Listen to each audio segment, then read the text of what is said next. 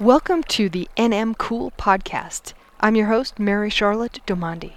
NM Cool is the New Mexico Coalition to Enhance Working Lands, and its fifth annual summit is happening in the spring of 2022. This is a time of uncertainty and profound change when so many of us are fatigued from multiple stresses, and so it's more important than ever to focus on effective collaboration and good working relationships. This series of six podcasts addresses some big topics facing people who are working with the land, and we hope it helps you stay on course and resilient. I'd like to welcome Eugene Pickett. He's a retired farmer and an advocate with the National Rural Coalition, the National Latino Farmers and Ranchers Trade Association, and New Mexico Black Farmers and Ranchers. I talked to him over Zoom from his place in Belen, New Mexico, on a very windy day, as you may hear during this recording. Belen was badly flooded several years back, and I asked him to describe what happened. This very interesting experience because I retired in 2017 and I had a whole plan laid out. But then we got flooded out in our valley. You know, so I mean, we had five feet of water outside, three and a half feet of water inside everybody's house. The first year, we really had to focus on salvaging the physical structures, the property, because you know it's costly if you got to tear it down and rebuild. So we were able to salvage the house. That's the year. Then the next year, we had a shortage of seeds, shortage of water. We weren't extreme drought yet, but that hit. And then the next year, you know, uh, then well, the next two years now, we've been in extreme drought. So just the overall push for advocacy of small farmers and ranchers because when you're um, devastated, you kind of have a different thought about accessing resources because we all, as small farmers and ranchers, you kind of want to be on your own because you can do it the way that you want to do it, and that's okay. But then when it comes to affordability, you know, if you've gone through disaster, and see, because our community down here in uh, Pueblitos was so small, there's only probably about 700 families in the area. You know, so what's called the per capita uh, designation of an emergency declaration, we didn't meet that cap. So that means like you are on your own. Not only you're on your own, you start developing, you know, a whole nother consciousness about how you're going to do whatever. You know, Red Cross bring comes out and brings truckloads of water. So people gather at the wherever there's going to be to get some water, you know, because drinking water in a flood is non existent. So going from that and really learning where resources are available, you know, especially um, with the United States Department of Agriculture. So if you're in farming or you're in ranching, here are your access points. Now, you don't learn these things, you know what I mean? But when you get in a disaster, then you start looking. I had to find out all these things. I wish I had known them prior to because I'd have been better positioned to not only recover myself, but help my neighbors recover. Were you able to access government funding? Not really, but we were able to influence the process so that people became aware of the existence. You know, so once you are aware of the existence, you know, anything that you do helps other people. How did you start farming and ranching? You're not from New Mexico originally, you're from Los Angeles. Yeah, I was born in East LA. Well, see, what people don't know about East LA, right? Especially where I came from, which is a place called Boyle Heights. That's a real interesting community. And a lot of times people who are not from LA don't know that LA is nothing but, at least when I grew up, nothing but a lot, a whole lot of country people who either came from Central America, Mexico, Japan, Korea, the South, the Southern states, you know, I mean, so these people are country people, farmers and ranchers and fishers. But nobody talks about that. And then there was a heavy Jewish population And there's an area called Fairfax, okay, just below Beverly Hills. All right. Well, the Jewish people from East LA migrated up to that area, which became very exclusive later. So the, the intermixing of cultures that were very agrarian, you know, everybody had gardens. Everybody, you know, they have bakeries, you know, all the, the, the, like my uncles, they were more hunters. So they used to go hunting and bring back venison. So they traded that. And then the Japanese, you know, they were more into the, uh, the markets equaling like like they controlled the areas downtown where the distribution of vegetables and fish that's what they did. So you know this bartering system that that took place because that's a country lifestyle you know they would just naturally do this kind of stuff you know. So we see this as kids and everybody got gardens you know. So you kind of get the flavor. And then when i became an adult and raising my own family, you know, like, and then college, everybody had gardens. Everybody had gardens, you know, I mean, at their house or, you know, just gardens. And so you move from that base to an adult. And then uh, my, my, my father had some friends that had a very large plot in the foothills of the Los Angeles Crest National Forest. This guy had this ranch up there. He had a one that was 26 acres, and then up on top where he lived was 24 so my dad and his friends, you know, oh, hey, you know, we got this ranch. You should move back out here. It would be perfect for your family, you know. So we uh, launched a program. And because it was a ranch, you know, I didn't look at it initially as a business. I looked at it as a living environment. But you know, when you have that kind of property, you start, oh, what do I need to have? Yeah, well, you know, we in the horses, we gotta get horses you eat eggs, but you got to have chickens. You know, it just kind of like started to grow, you know, and so as a result of managing a site like that, it became a, a real community based enterprise, you know, to just make it balance. You know, I mean, you know, being balancing equals financially balanced, you know, that environment. And then we had uh, youth programs down in town at a park so, I mean, it kind of just, you know, like one thing led to the next. And that was, um, that started like in the 80s. And then as a result, I ended up coming out to New Mexico, moved my family out here to New Mexico. And, you know, we've always just, we had, I've had ranches and lost ranches and then got ranches back. And so once I got introduced to the farming and ranching community here, you know, kind of my administrative side, they were like, well, can you help us do this? Can you help, help us do that? Then once I got a better understanding of what USDA is and what it offers, you know, I mean, to rural communities, it's like, you know, housing, because that impacts farm workers, you know, and then they have senior programs, they have the farming side, which is your vegetables and your fruits, and then they have the meat side, you know, which is the ranching side, is just this tremendous, you know, like, whoa, okay, super big tool that had I known what I know now, then I would have done uh, a number of things very differently. So going into that position of being an advocate for that particular lifestyle that I had lived and have enjoyed is like, how can I help other farmers and ranchers, especially small farmers and ranchers, move forward in terms of accessing resources because it becomes very technical, you know, of how and what and what organizations are doing this and that, you know, because it's uh, we've been kept out. I mean, you know, because there are what we've grown to know as um, historically discriminated against people, the preferred group to access USDA services and programs from its inception was white male landowners. So anybody that was not in those categories, you're on the outside. Doing what I have to do for myself as well as advocating, you know, for others, then you kind of grow.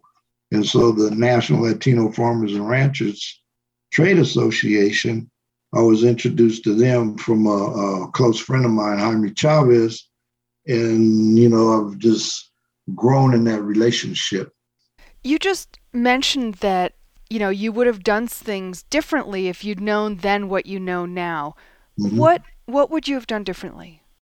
Well, this is what I tell farmers and ranchers, you know, because your assets and your resources, which can, you know, I mean, can be your equipment, it can be your your personal savings or your income that you generate. You know, that if you access available resources from the United States Department of Agriculture, then you can keep your assets as assets that you don't use unless you need to. Many uh, small farmers and ranchers look at it like this that you want to make it on your own.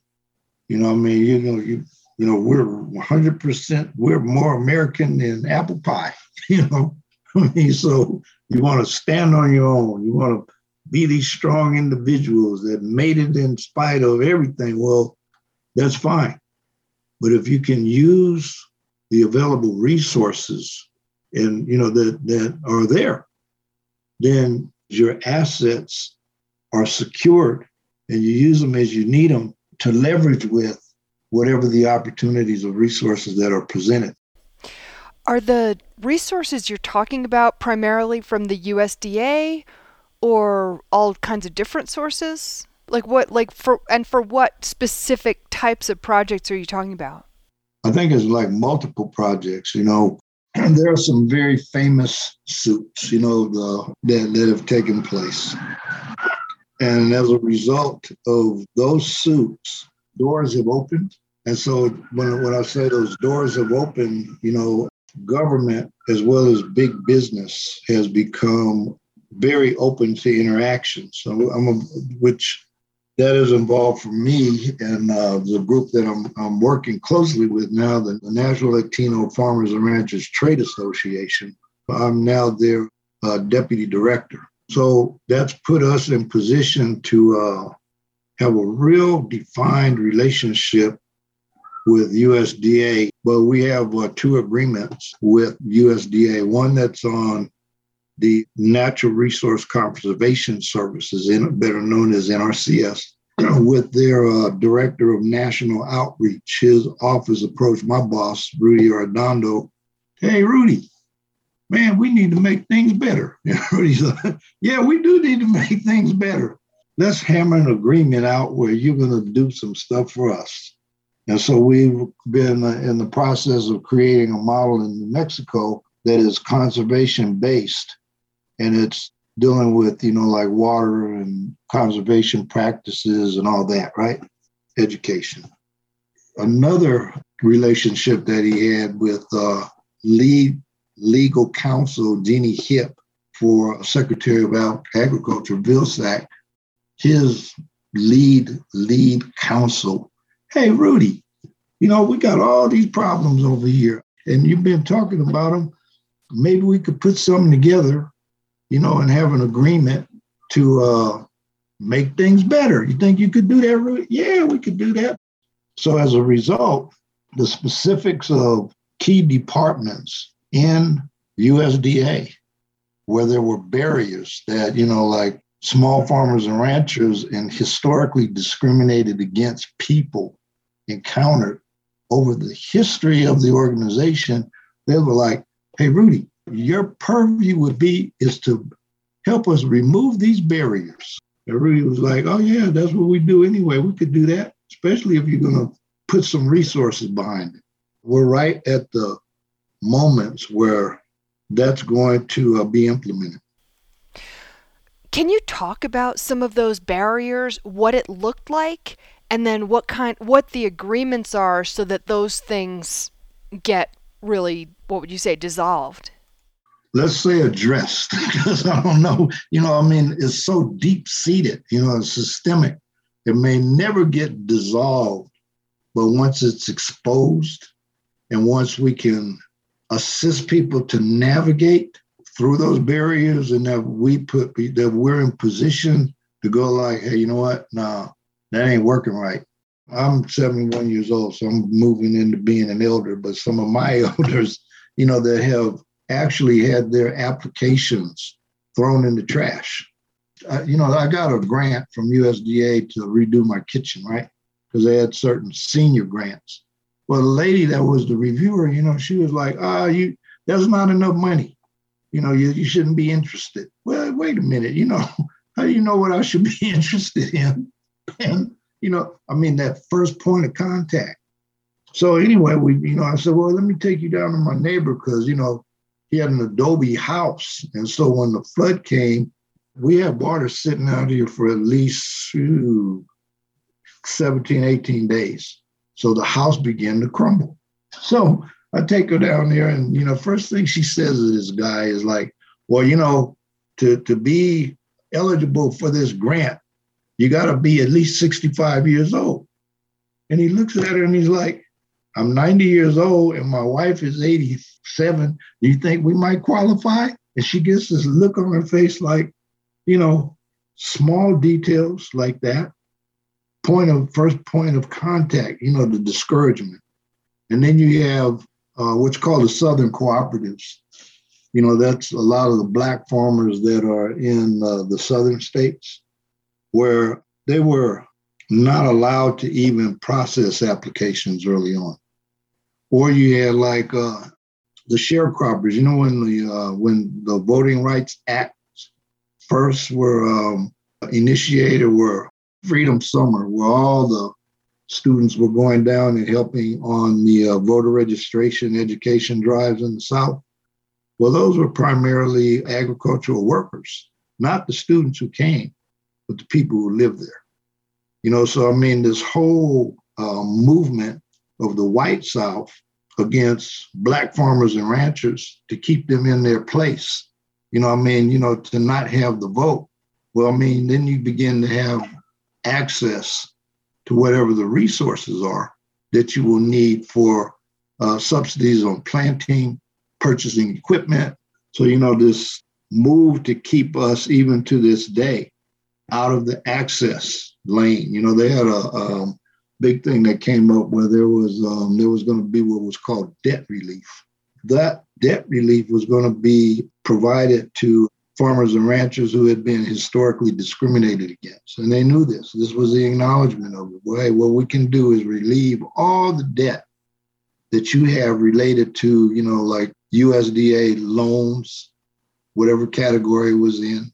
And so you had a group of white farmers who came and put an injunction in place, took this to court. you know, no, no, you, you know, don't give them any what they need any money for. They don't need any money. Well, that would have given, especially during the pandemic, you know, uh, where people uh, put out of work, couldn't pay their loans. If you don't pay your loan, then you know, like you will lose your property, you lose your business. You know, those acts that became very upfront they're like, you know what? Whatever it is that may be any form of, uh, of assistance or relief that you would have through USDA programs, we need to cut that off.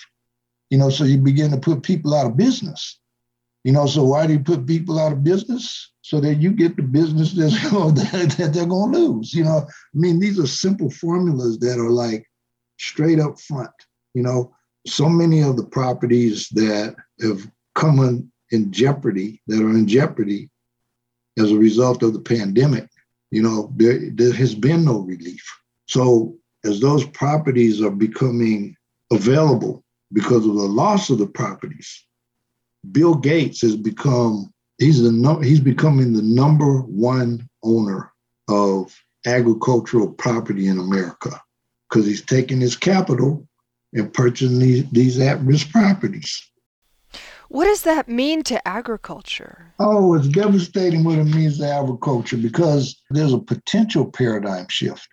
So that potential paradigm shift back into big ag means that like for small farmers and ranchers, there's a great possibility of returning to the sharecropper tradition because they don't want to work, they want to own the property, you know, and they want they're going back and saying to the the owners, they're like, hey, you know what? Why don't you work the property? You would just you, and then we'll figure out a, a, a good financial arrangement to keep you there on your property. They don't own it anymore.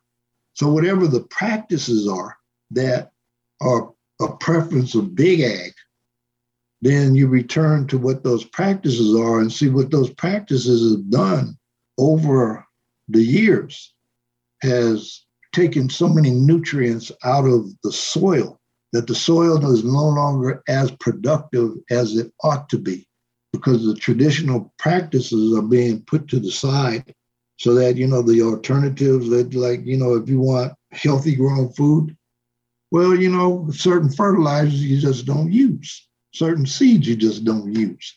Well if big ag owns the means of production then you're going to produce the way they tell you to produce. So there's this big i think a big challenge not just in the united states but you know around the world you know, to have the alternative that is represented by the uh, small farmers and ranchers. You know, I mean, because those are typically farmers and ranchers that are practicing, you know, just the family traditions that have they've always grown like this, they've always existed like this. So you know, so in the, in the small farmers, like the small farmers markets that we have here in New Mexico, it's like you know, it's locally grown, locally owned. You know who it is you know your customers, you know your farmers and ranchers, so you feel, I think, a different sense of where your food is coming from. You know, so it's it's that difference, and if that difference goes away, big agriculture. I mean, the primary interest is the profit mode. You know, so if the profit mode is the only modus operandi, then what begins to happen is you're doing all that you do based upon the science of how production is going to be more profitable to you. Not healthy, but profitable. You know, so that I mean there's that heavy, um, heavy contradiction to just stabilize that so that at least people have a choice. But if you run the small farmers and ranchers out of business, then you don't have a choice any longer. So, you've been talking about your advocacy and how small farmers and ranchers can access the system of resources that might be available. If anybody has questions who's listening right now and wants to find out more, what can they do? Well, then all they got to do is uh, get the information from you, but they can, you know, call 505 864 3685. That's my um, landline, or they can call 505 307 4429. That's my cell. They can also call the uh, New Mexico Agricultural Policy Council. Just pull that up and they'll connect you with us. And, you know, I mean, so we've, you know, become, you know, the advocacy points because there are people who are in position to do things, but if they don't know and they don't hear it, then, you know, and then you got uh, Senator Ben Ray Lujan's office. You know, I mean, they know how to contact us. So it's like once you get in contact with people who will do what it is that they say, then it's kind of, you know, it's not like calling 911. But then if you need those those advocates that will access the system at multiple levels, you know, to get whatever the scenario, the situation is addressed, you just got to know who, what, where, and when. So because we're moving like that in New Mexico now, then you know we're in there like that. When you say we, are you referring to New Mexico black farmers and ranchers? I would say, yeah, New Mexico farmers, black farmers and ranchers. I'll say the New Mexico Agriculture, Food and Agricultural Policy Council. I would say the uh, National Latino Farmers and Ranchers Trade Association push those buttons, you know, and then we're going to point you in Senator Ben Ray Lujan's office. Push those buttons. The network of us who will move something and do something, that's what needs to happen. You have been connected with the New Mexico Acequia Association. Mm. Tell us about what you're doing with them, what what that work is all about. Ooh, that's very interesting because it's like when you're talking about the acequias, that's very heavy, you know, because that goes back to the original irrigation systems in New Mexico. And people from all over the world, whether whether you know it or not, have come here to study, you know, the waterways, which comes back to the acequias. They are the original. That's what they've been ever since, and they're still in place. You know, some of them they will upgrade and do some of the concrete work, but they discourage that. So it's very traditional. They go out and they're blessed seasonally and prayed over, and you know, just the whole tradition. So the acequias, when I first got out of here, some of the the Atrisco Land Rights Council, better known as the Concilio, they're not as active as, as they used to be, were really invested in deep in their community in Atrisco, you know, to, to maintain the traditions. So those traditions that have continued to move forward, you know, and you got the Paula Garcias of the world and, you know, her contingencies. And then you had, you know, like I think Isleta Pueblo, you know, played a huge part in you know healthy and clean water. When uh, the labs were dumping into uh, the river, you know that feeds into a lot of the acequias. You know the chemicals in the water that were causing uh, a lot of health conditions at the pueblo. So they established, you know, some water purification standards, you know, that impacted all the upstream users above the pueblo especially the labs that were dumping into the river. So, you know, which impacts the water flow in, in terms of the downstream users, you know, so that acequia flows become extremely important. So, the uh, on my part, you know, the engagement or the interaction, you know, because we normally would go out, my family, to the um, praying over the uh, the acequias when you know when they open up for the uh, planting seasons and so those relationships, you know, that, you know, started, you know, early on and have continued on brought us to a point where we are now. You know, these relationships, you know, the importance of interaction over the water. And I, me personally, I respect the elders, okay, but I'm very conscious that, like, hey, you know what? Many of the things that we need to do in the now, we have to come together, you know, and do them in the now, you know, that relate to um, seed sovereignty, respecting, you know, the traditions, and then, you know, how we begin to put that together to move that forward because advocacy has to take place on every level. Big ag is out there trying to bring our traditions to an end, you know, and so, you know, the acequia associations, because the farmers that are centered around the usage of the acequia, they have a specific belief on how things are supposed to work, and those things have been working in in relationship to you know the uh, the pueblos from forever. So we have to stand, I think, together, but at the same time, you know, new things that we're being made aware of. Then that sharing of information, we have to employ, you know, like in a very aggressive and I think steadfast way of standing together, you know, to protect a way of life that does exist still here in New Mexico. Talk a little bit more about seed sovereignty. Oh, let me see. You know, that's a you know, with okay, you hit the water. That's the acequias and that understanding of their usage. Now, seed sovereignty is really, really, really. I mean, it's very key because if you don't have the seeds to plant, then you know, I mean, we're not going to have the food. So there's a movement, you know, around the globe of saving the seeds, you know, and the sovereign use of the seeds, you know, because you had like seeds that were imported during slavery that slaves knew that they had to bring their seeds with them or they may not eat. You know, I mean, so we got we got to braided the seeds into their hair and you know hid them you know to you know to where where they taken us oh my god you know so you know and so then you know the their connection to the indigenous world to save people you know to survive. So now we tie that to the seeds and as you move the seeds forward some of the genetically modified seeds don't produce seeds and fruit because you know we'll go back to the profit mode. So if there's no production that relates to the seeds, so we're now modifying fruits and vegetables so that they don't produce seeds any longer, and that drives agricultural back to a dependence position. Unless you buy from me, you are not going to eat.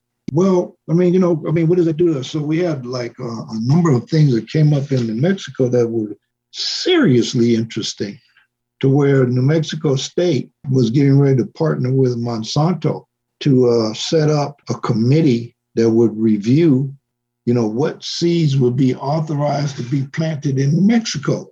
And so, you know, there were farmers and ranchers in certain collectives that that, that became aware of that. So they alerted everybody else. You know, they alerted the Pueblos, they alerted the small farmers and ranchers. And so there's this meeting, uh, hearing in Santa Fe during one of the legislative processes, right? Had a meeting at 7:30 in the morning. In that meeting, everyone who was interested in agriculture from a small farmers ranchers standpoint attended that meeting. There were probably only 250 seats in the building. All the seats were gone. People were in the hallways and everybody was in position to speak. The only people who spoke for whatever this committee was of three or four people that were out of New Mexico State, Monsanto representatives, and the sponsor of the bill. But there was no one who spoke in support.